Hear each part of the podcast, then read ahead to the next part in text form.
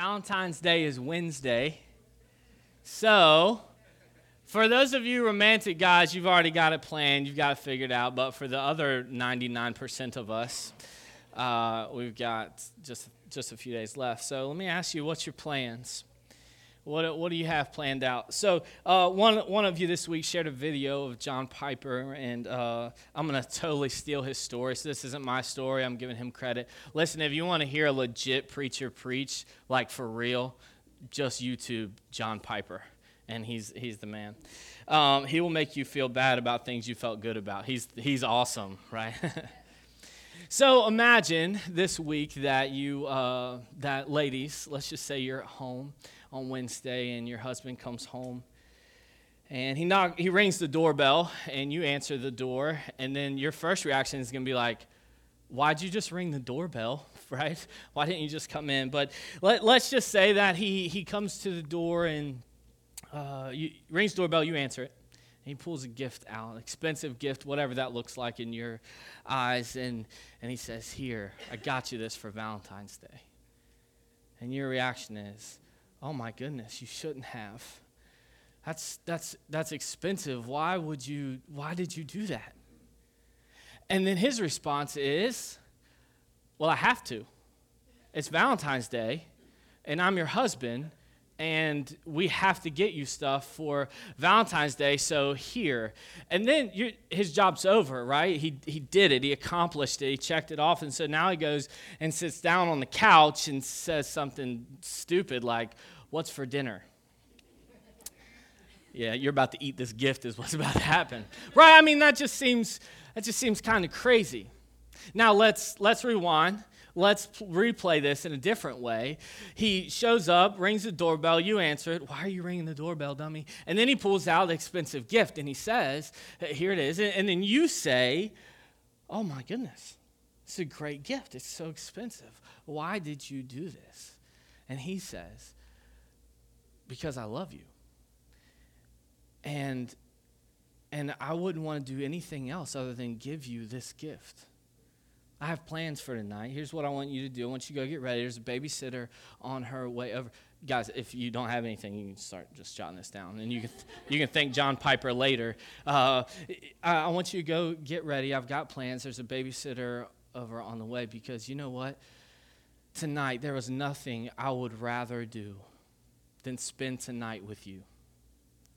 I know I'm I like my heart's melting, and it's just a story.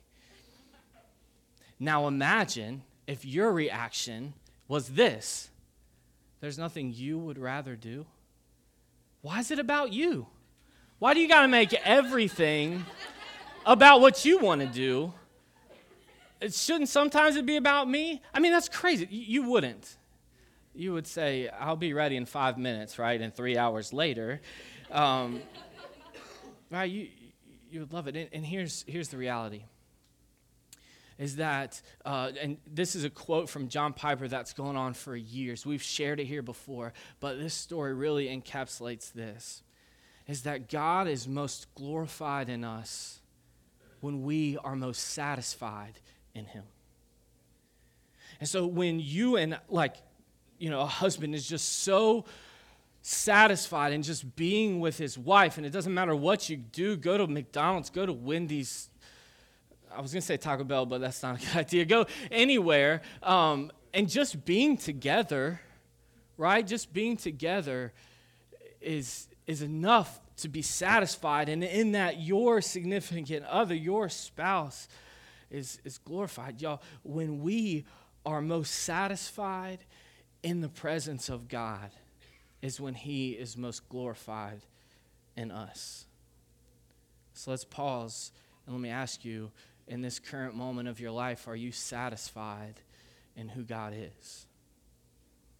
Like, I mean, does just being in the presence of God, does it just put your blinders on and your focus completely on Him? Right? Does the stress and angst of life get just pushed out? Does uh, the troubles that you're going in seem insignificant in the presence of God? Uh, for those of you who don't who don't know me, I have a five year old son, and it doesn't take you long to know me to know I have a five year old son because I talk about him all the time. I'm so proud of him, and he's really cute and super smart, and he's funny. And see, see, see what I'm saying? So, uh, one of my like one of the best things is for him when he like does something that he knows that I'm going to be proud of. And then he comes and he stands in front of me, for instance. Uh, for like, it, this stopped a few months ago, but before that, he would just like, I would say, Bowen, I need you to clean your toys up out of the living room. And he would do it. And he put it on his dump truck, and it took a lot longer than it should have, but whatever. And then he drives it to his room, and then he comes back and he says, Dad, I'm done. And then we would celebrate. Dude, that's awesome. I'm so proud of you. And his face would just light up. Uh, some of you remember uh, that was in my small group about six months ago. He walked through the, the room. We are talking about encouraging one another. And I just stopped and said, Bowen, I'm so proud of you. Like he walked through, and it's kind of annoying because you're doing a Bible study, right? And he just walks through like this. But he's cute, so it's not that annoying. And then I said, Dude, I'm so proud of you. And he just stopped and smiled and kept going. And he was so, like, he was just so satisfied and and just pleasing his dad, right? Well, some of you know I picked up a part time job at a coffee shop down the road, Brew Downtown. Shameless plug. And you should come and get coffee. And uh, every now and then, someone will give someone will give me a tip, you know. So I'll come home with a few extra dollars or some some change. Sorry, that was my fault. Some change, and uh, and so what's happened in the last three months? Remember, I told you there was this shift in Bowen's mentality. Is we give our kids a few coins for doing some some chores, and uh, so the other day I'm sitting in the couch like the other day, as in Friday, I'm sitting on the couch and. Uh, and I watch, and he just starts cleaning up the living room, and I didn't ask him to do it. And I was like, You have got to be the best child I have, like, ever. Well, he finishes. And then he comes back in. And instead of saying, Dad, I cleaned up, aren't you proud of me? You know what he said? Hey, Dad, I cleaned up. Can I have some money now? we are in for it. It made me pause, uh, one, because I was like, you can't slap him, you can't slap him, you can't slap him. Yes, you can, but you can't. Uh, no, it, it really made me reflect this week as I was going through the sermon, and especially when I, I saw that video this week. And, and let's take this a, a step further. Are you satisfied in God, or are you just satisfied in what God can give you? Like, do you love God, or do you just love His stuff? The things that he can provide or, or the possibilities and sometimes sometimes we can fall in love with the potential of what god can do for us and not fall in love with god sometimes check this out sometimes we can fall in love with church and not fall in love with god and so I just want this to be a question of reflection, not just right now, but just as your life progresses and as your pursuit of Christ increases. Are you satisfied in Him or, or just His stuff? Look, don't feel alone if, if you're just after or if you find that you are satisfied in the stuff, because we find Israel, the nation of Israel, in that same spot this morning as we start. So if you need a Bible, go ahead and raise your hand, and someone will bring a Bible to you. We want that to be your Bible. Take it home, study it, read it, highlight it, underline whatever you got to do. You can follow along with us. Uh, you can pull your phone out. We encourage you to do that. Unless you've lost your phone, then you can't do that. That's what I've done.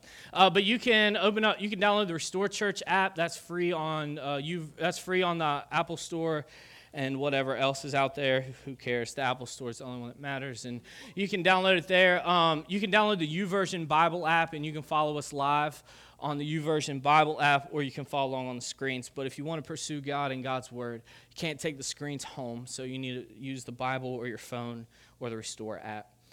Um, so we've been going through this nifty little resource. It's called The Story. The story should not take the place of the Bible in your life or in your home, but what it's allowed us to do is read through uh, the Bible as a narrative, as a story, and it aligns things so that you're not reading it three times, but that it tells the story of, of God's relentless pursuit of mankind, right? All right, so if you're there with us, go ahead and find Exodus chapter 19. And while you try to find Exodus chapter 19, uh, Exodus is the second book of the Bible, Genesis, Exodus. You're looking for big 19, the big number 19. And uh, while you're looking for that, I'm going to help you uh, to where we are in the story if you haven't been with us. You know, in the first chapter, God created everything, Satan screwed it up, and we've come a long way since then, haven't we? Uh, then in the next chapter, God uh, God makes a covenant with Abraham Abraham, you'll be the father of, of a nation. I'll give you a great blessing. I will give you a great land, and I will protect you. And for the next few pages of Genesis, we see that play out. He gives birth to his son Isaac. Isaac gives birth to Jacob. Jacob gives birth to 12 sons, one including Joseph. Joseph rises to second in power of Egypt, and that works out. We watch God's providence kind of play its uh, kind of play its way out as he rises to second in charge of Egypt because he's able to take his home country, the whole nation of Israel, and they're allowed to live just north of Egypt while the famine, um, while the famine takes its place. The people of Israel populate so much so that Pharaoh says, Man, what are we going to do? What if they uprise against us and then come and take us over? And so, what he does is they enslave Egypt or they enslave Israel to be their slaves in Egypt.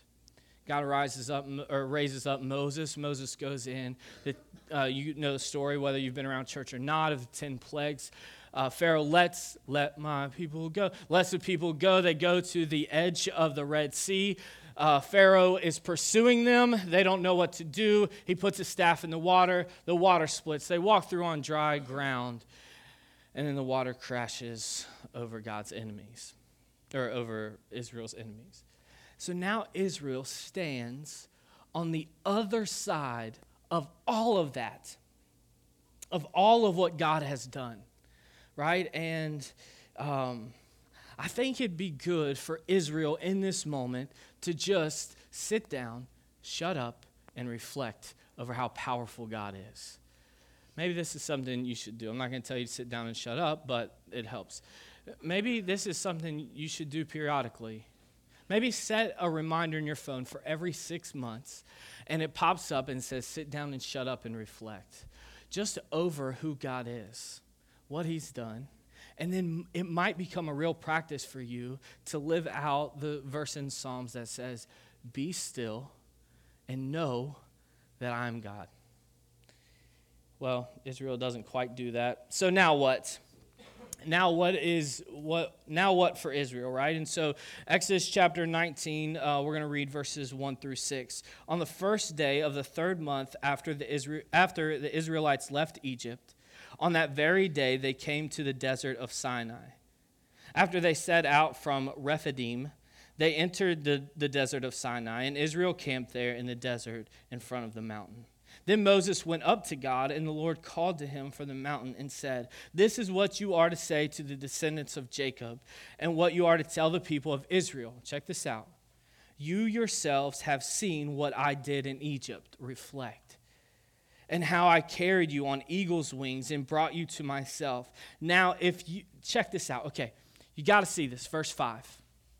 Now, if you obey me fully and keep my commands, then out of all nations you will be my treasured possessions. Although the whole earth is mine, you will be, uh, you will be for me a kingdom of priests and a holy nation. These are the words you are to speak to the Israelites. I, I want you to see this in verse 5. Um, I love having these screens on the stage instead of over where they used to be because we can do stuff like this. Um, oh, there should have been a space right there. Who does these things? I do. Um, do you see this?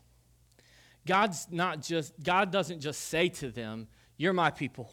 It doesn't matter what you do, you are my people. What does it say in verse 5? It says, Now, if, catch this, there's like a clause, like there's a cause and effect here, and there is a clause. Now, if you obey me and fully keep my commandments, then out of all of the nations, you will be my treasured possessions. It's obvious to us that God has demonstrated his love for Israel, right? I mean, his protection, his blessing, what he told Abraham back in Genesis chapter 12 has now come to fruition as far as him having, uh, being the father of many. And like a loving husband, he's asking for Israel to demonstrate their love for him.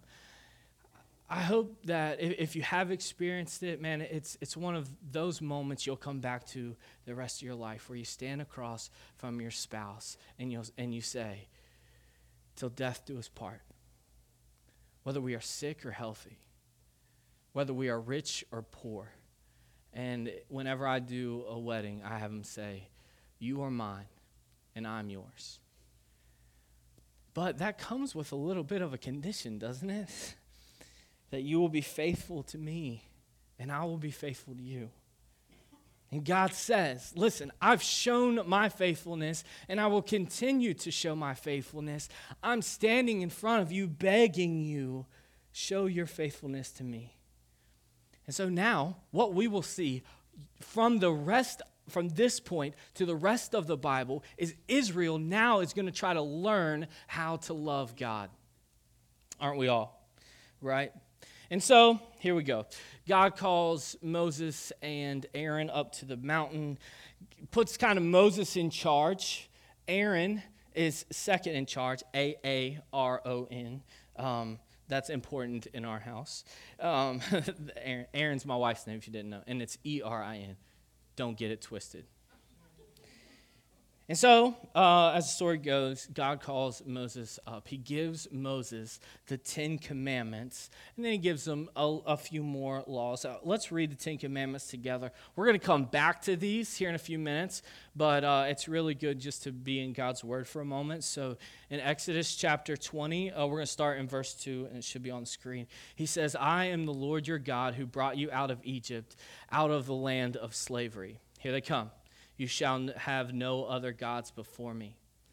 You shall not make for yourself an image in the form of anything in heaven above or on the earth beneath or in the waters below. You shall not bow down to them or worship them. Check this out. For I, the Lord your God, I am a jealous God, punishing the children for the sin of the parents to the third and the fourth generation to those who hate me, but showing love to those, man, to the thousand generations of those who love me and keep my commandments. Verse 7 You shall not misuse the name of the Lord your God, for the Lord will not hold anyone guiltless who misuses his name. Remember the Sabbath day by keeping it holy. Six days you shall work and do all your work, but on the seventh day is a Sabbath to the Lord your God. On it you shall not do any work, neither you, nor your son, nor your daughter, nor your male or female servant, nor your animals, nor any foreigner residing in your towns. That gets Jesus in trouble later in his life. Verse 11 uh, For in six days the Lord made the heavens and the earth and the sea and all that's in them, but he rested on the seventh day. Therefore the Lord blessed the Sabbath day and he made it holy. Here they go. They go quickly now. Honor your father and mother so that you may live long in the land the Lord your God has given you. Y'all, parents, you just need to memorize that and say that to your children. Okay, honor your father and your, and your mother so that you may live long in this land the Lord your God has given to you. Otherwise, if you don't listen to me, I'm kidding. You shall not murder, you shall not commit adultery, you shall not steal, you shall not give false testimony against your neighbor or lie. You shall not cover your, covet your neighbor's house, you shall not covet your neighbor's wife or his male or female servant, his ox or donkey, or anything that belongs to your neighbor. I feel like he should have just said anything that belongs to your neighbor. I'm glad that he really specified ox and donkey, but whatever. And so Moses comes down and he tells them, Here, here's what God says. And here's what Israel says back. They said, We will do everything the Lord has said. We will obey. Awesome. God then calls Moses back up to the mountain, and his goal now is to give him instructions on how to remember Israel's learning how to love God. And so God calls Moses back up, spends 40 days together. And uh, he was giving him instructions on how to worship uh, how to construct the tabernacle, which is like a, a, church plant wherever they go, right? They probably had a sweet truck that doesn't work all the time. A tabernacle, priest, uh, what the priest should do, what they should wear, things like that. How to offer sacrifices, what to offer sacrifices for, when to offer sacrifices, how to, to do this festival or that festival. And so Moses is on this mountaintop for 40 days. And remember who's second in charge of the spiritual life of Israel? Aaron. Well, after 40 days, Moses comes down from the mountain only to find Aaron has led the whole nation of Israel astray. Right? He tells them to build a golden calf, and they set up a golden calf. And then he says, Bring your sacrifices, and, and we'll worship this golden calf. And, and Moses is like, You done messed up, Aaron. Moses come down from the mountain to tell the people how to worship God, only to find them worshiping something else. And not only is, not only is Moses angry and slams down the tablets uh, and breaks them, but God, not only is Moses angry, but God's heart is broken. I mean, they just had this back and forth. If you'll obey me and love me, I will love you back. And then the Israelite people said, We will do everything the Lord has said, we will obey. And not 40 days later, they've committed adultery for some for some watered down version of what God looks like. Listen, if if you decide Restore Church is not your church or you get stationed somewhere else, if, if you find your church or your people or your services looking a lot like the rest of the world, you should caution yourself. Find a church that preaches from the Bible, that lifts God on high and makes it all about Jesus. Nothing else. And so Moses knows that God is heartbroken. And he goes to God on, on, the, on behalf of the Israelite people and he says, Please, Please spare us. Please stay with us. Continue leading us with the cloud during the day and the fire by night. Please continue to give us your presence in the tabernacle as we try our best to faithfully pursue you. And God says, Okay, I, will be with you wherever you go. Man, Israelite, Israel was blessed to have a leader like Moses, and we as a people are blessed to have a leader like Jesus, who has gone on our behalf to God. And now, because of our sin or our unfaithfulness, God will not leave us. He will never leave you or forsake you. And so, if you're here today and you're regretting last night, or you're hoping no one finds out what happened this past week, or you've been running for the last year of your life, you've got to hear this. Because of Jesus, God will not leave you. And maybe you've spent this last time running. Just stop, because God has not stopped pursuing you. Listen, I, I think that if you and I were to take the Ten Commandments seriously, that we would not have to worry about being an adulterer in our relationship with God. I think if we took the Ten Commandments seriously, that, uh, that we wouldn't have to worry about having a watered down version of God that we worship, but we will worship the God, the Yahweh God, the Messiah God. I think, and I don't think that, uh, I think that God is still serious about the Ten Commandments. So, what we just read, what happened about um, 1,500 years before Jesus is born. And so here we are, 2,000 something years later. So, what's that, 3,500 years ago? Um, and I think that God is still serious about these Ten Commandments. So here's what we're going to do. We're going to spend the rest of our time looking at the Ten Commandments. What does Jesus say about the Ten Commandments? What should we do about them? And do they even matter to us anymore? Yes, they do. Well, that's solved. Check. Can we put the Ten Commandments back up? Um, well, it's the next slide. You don't have to go back. All right, here they are. Um, have not other gods before me. What is this guy doing? Just pretend that this T isn't there. Hold a hold your hand over your eye or something. Uh, have no other gods before me. Do not worship any idols. Do not misuse God's name. Keep the Sabbath day holy. Honor your father and mother. Hey, let's pause here for a second and talk about honor your father and mother. So when you're studying the Bible, okay, listen, study the Bible. When you read it, like read it and read it with with like intention, okay? So um, honor your father and mother. I'm not naive enough to know that some of you have come from a really tough home where mother and father were not necessarily godly. When you study the Bible, sometimes the New Testament will talk about an Old Testament verse and will give us some clarity on it. A lot of times, the Old Testament will talk about the New Testament passage and will, and will let us learn about that. You know, they, they kind of work in hand in hand. That's kind of the whole point of the Bible. And so, um, Paul in Ephesians, I don't have this verse up here. Um, Paul in Ephesians chapter 6, he says, Obey your father and mother. My dad made me memorize this a lot as a child. Uh, obey your father and mother in the Lord. And then he quotes this verse. He says, For it's written, honor your father and mother, because it's the first commandment listed with a promise.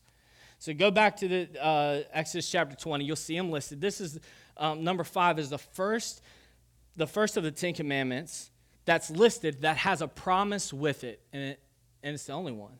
And it says so that you will live long. So anyway, the Ephesians chapter 6, verses 1 through 3 or 4 or something, it says, um, oh, thanks, that was good. It says, uh, uh, obey in the Lord. Look, I, I don't want you to feel like your cruel parents had the right to do what they've done or are doing. Um, it says, obey in the Lord. If it's godly and your parents are pursuing Christ in a godly form, then yeah, as, as children, we should honor and obey them. But listen, if they're asking you to do things that are heinous, that are not found in the pages of Scripture, I'm not going to tell you that you don't have to honor or obey them, but God does not ask us to do anything that's not found here. Everyone kind of gets my drift with this. All right. Honor your father and mother. Do not murder. Do not commit adultery. Do not steal. Do not lie. Do not cover, covet your neighbor's belongings. That's hard to say. Um, do not covet your neighbor's belongings. Remember, ox and donkeys. Here's, here's what I, I want to say about this I think God is still serious about these. Like, I, I think that when he looks on these, looks at these, I think at a minimum, he's asking us to follow these. And I want you to hear something. There are no buts. Like, it's not have no other God before me except for the one you carry in your pocket and are on three to four hours a day. I, I don't think that he says, do not worship any idols except for Saturdays and Sundays when your favorite team's playing. Guilty. I think he's serious about not misusing God's name. Listen, the word God is not an addition to the word damn just because we want some emphasis. You feel me? I think the name God should be held high. Look, Jesus Christ is not a cuss word, he's our Savior. So just slow down on, on that. And by slow down, I mean stop. Keep the Sabbath day holy unless you're tired or just don't feel like it or got mad at the preacher for last week. Honor your father and mother. We talked about that. Do not murder. What's Jesus say about murder? Jesus says, You've murdered someone when you hate them in your heart, but you just don't know them. Okay. Do not commit adultery. What's Jesus say about when you commit adultery? When you lust after someone else in your heart you've committed adultery. Do not steal, yeah, but it's just a little bit. No one will really know. It's not that big of a deal. Do not lie, yeah, but it's just a little white lie. Look, you tell one lie, you got to tell four to cover it up. And for those four, you got to tell four to cover it up. And before you know it, you're talking about thousands of lies, right? Do not lie. And do not covet your neighbor's belongings. Listen, this, this one seems kind of silly. Comparison will kill you, it will kill you emotionally relationally, spiritually, it will kill you if you continue to look at other people's stuff and say, Man, I want that, I need that. Because remember, God is most glorified in us when we are satisfied, not in stuff or not in what He gives us, but when we are satisfied in Him. So, Israel, um, so I, I, I want to talk about this line, this red line. Um, what happens, or where you can draw this, this red line, is these first four have to do with our relationship with God, and the last six have to do with our relationship with one another. And so I don't know, just looks fancy. It's cool. It's if, but if you can think of it like that, of how we, it's how Jesus thought about it. Look at Matthew chapter 22. Um, they come to Jesus and they're trying to trick Jesus. We'll just uh, we'll, we'll read it together. It says, Hearing that Jesus silenced the Sadducees, the Pharisees got together. One of them, an expert in law, tested him with this question Teacher, which is the greatest commandment in the law? Look, if Jesus picks any of the Ten Commandments, they got him. They're going to arrest him for blasphemy against Moses, against the law, which for Israel, the law is everything. And so if Jesus picks one, he's going to say, This one is the most important. Now they can arrest him for blasphemy and then kill him. But Jesus says this Love the Lord your God with all of your heart, with all of your soul, and with all your mind. This is the first and the greatest commandment. And the second is like it love your neighbor as yourself. All of the law and the prophets hang on these two commandments. Can we put the Ten Commandments back up there? Check this out. Which one's greatest, Jesus? Love the Lord your God with all your heart, with all your soul, with all your mind. Mark adds, when Mark says it, he says, and with all your strength. Let me ask you, how, how are you doing with these? Like, if your pursuit is after God and, and that's your first pursuit, you don't have to think about these. It's just what you do. This is the rhythm of life. You are protecting, you are protecting your time with God. All right? Netflix is a secondary thing. We, we spend less time reading about reading about what other people are doing on Facebook and start reading about what God's trying to do in our lives through, through God's Word. We spend less time worrying about what other people are going to do, and then we'll start spending more time praying to who God is and asking Him to intervene in our lives. Listen, when God is the most important thing in your life, these things, we don't have to worry about rules. And we don't have to worry about rules because we're relentlessly loving God. Are you satisfied in who God is?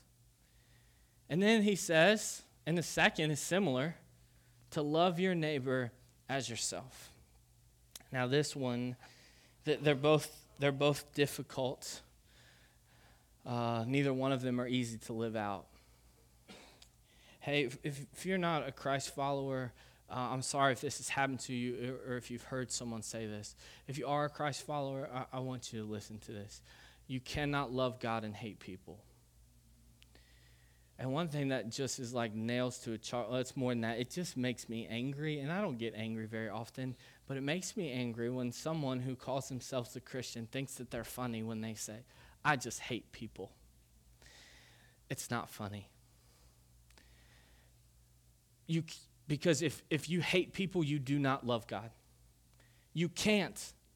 They don't go together. Actually, First John says if you love God but hate your brother, you are a liar and you're making God seem like a liar also. Our job is to love God first, and the outpouring of our love for God is that our heart breaks for people. That our heart is devastated for people. I don't know why this came up today, and this has, I don't know, maybe it works, I don't know. But in the newspaper today, Michelle showed me this morning. Did you guys see his front page of the newspaper, of, of our newspaper? Um, there are 237 or 232 um, meth labs in North Carolina. 21 of them are in Onslow County combine all the rest of the counties that are listed there, we have more than double second place. We have almost 10% of all found meth labs in North Carolina in Onslow County. Your heart should be broken, devastated, because that's ruining families, that's ruining lives, and it's definitely ruining people's pursuit of who God is. Man, as Christians, look, the Ten Commandments are serious and God is serious about them, but they can be found in a pursuit of loving God and an outpouring of loving other people. Hey, I want to give you some next steps for you. If you find yourself kind of, eh, I'm not really satisfied in God right now, it's a really good and honest answer. Here's what you need to do just read more of the Bible today than you did yesterday. And do that every day this week. Read more of God's Word. If you need a fresh place to start, you can either get a copy of the story and start reading with us, or, or start in the book of John and get to know who Jesus is and start to, to love him, watch him cry, watch him do miracles. It's, it's really fascinating. But uh, that, that's where you need to do is read more of the Bible today than you did yesterday, and tomorrow more than you did today. Um, when's the last time you prayed, and how honestly did you pray? Um, praying for your food counts, but it kind of doesn't, okay? Uh, it's an honest plea to God um, of, of what's going on in your life. We believe that God has not abandoned us, but is a part of who we are and that He cares for us. And He wants to help you. And so uh, read the Bible more, uh, pray more, and, um, and then you know, make, make an effort to, to be at church, right? To, to worship God. Uh, Spotify, Pandora, they become great worship leaders. And so, uh, if you really want to worship, if that's how you connect with God, look look at look those up, and they're free sometimes. Uh, if you have a trouble, if you're having trouble loving other people, and uh, I'm just to tell you, loving people is draining, because people are people, and I'm probably guilty. I am guilty of that. you guys are like, man, loving Rogers tough. well, loving you's tough too. no, I'm just kidding. I'm kidding. It's so easy to love you. Um, loving people's hard, and, and, it, and it drains you sometimes, especially if you don't have the first part right. Um, and so here's, here are some really easy next steps for you to love people. Ask God to help you, uh, to give Him a heart for people the same way that He sees them, like to see people the same way that He sees them. We talked about that last week in our youth group. Uh, get connected, get plugged into a small group. We have five small groups that are meeting right now, and we have another one. See, God amen that. Uh, we have another one that's starting uh, on our launch week uh, in the new theater uh, in the middle of, and that's going to be in my house, and we'd love to invite you if you're not in a small group to be a part of ours. Um, so get connected with people. You want to get uncomfortable? Go find someone after I know introverts are like, no, no, I don't want to be uncomfortable. Why don't you find someone who you don't know and learn their name? And when they come back next week, give them a hug. Oh, weird, I know. Check this one out. Invite someone over to, for dinner to your house. Um, and just eat with them. How about this? For those who are close with you, uh, that you are pursuing Christ together, pray together read the Bible together. Um, and you will be surprised how much further your relationship with God goes. Look, uh, when we love God, we can, we, you've got to do it more than here. If I'm being convinced of anything now, like God has convicted me, is that this isn't church, what we do here. This is a great expression of church and I love it. And I've fallen in love with Sunday morning. But y'all, church starts when you walk out that door. And if all you have is Sunday morning, look, Satan's going to whoop. Satan is going to whoop your tail. I think that was on accident. uh, look, you've got to have people. You cannot be a Christian in isolation because Satan's going to whoop you. I mean, you need me and I need you. We've got to celebrate together. We've got to cry together.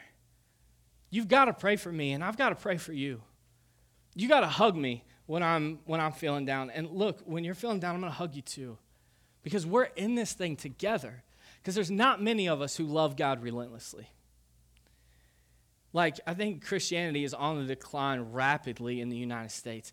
We're, we're, we're becoming fewer and fewer of people who are in just a dead pursuit of God, of loving Him relentlessly. And so we need each other. So if you're not in a small group, you need to get in a small group. It's, it is your next step. Um, it, it should have been easy for Israel to say, All right, God, we're in. We saw, we've heard what you did with Abraham, Isaac, Jacob. We heard what you did with Joseph. We saw what you did with Moses. We experienced what you did through the Red Sea. We ate of the food that you provided and the water that came from the rock. It should have been easy for Israel to love God because he demonstrated his love for them. And it should be easy for us to relentlessly love God and recklessly love people because God demonstrated his love for us also. In Romans chapter 5 verse 8 it says this, but God demonstrated his love for us in this that while we were still sinners, Christ died for us. Do you see that? Not once we became a Christ follower. See, Christ didn't die because of what we could give for him, give to him. While we were still sinners, Christ died for you and me.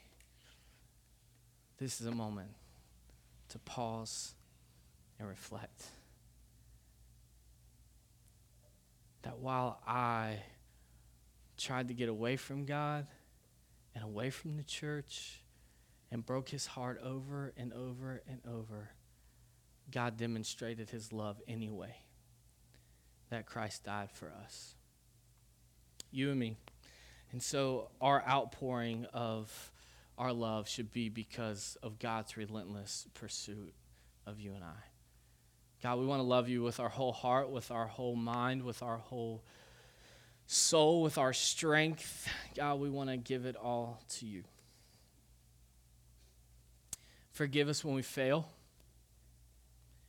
Encourage us when we are struggling. But God, we want to, um, more than anything, please you. God, we, we want you to be glorified because of our, our satisfaction in who you are, because of our rest in, in you. God, some of us are tired this morning. Uh, more, more than just sleepy tired. God, we're tired of life. We're tired of getting beaten down. And uh, some of us are tired of trying. Some of us are tired of fighting. But your word says that if we need rest, that we can come to you. All who are weak and weary, we find our rest in being satisfied in who you are. God, I pray that that is said of us. God, that we don't care about. Uh, we don't care about stuff. We don't care about circumstances. We don't care about anything as long as we get to be with you. So, God, just as the Israelites said, we will listen, God, we'll obey because we love you. Give us a fire again. Those of us who are who just really aren't satisfied in you right now.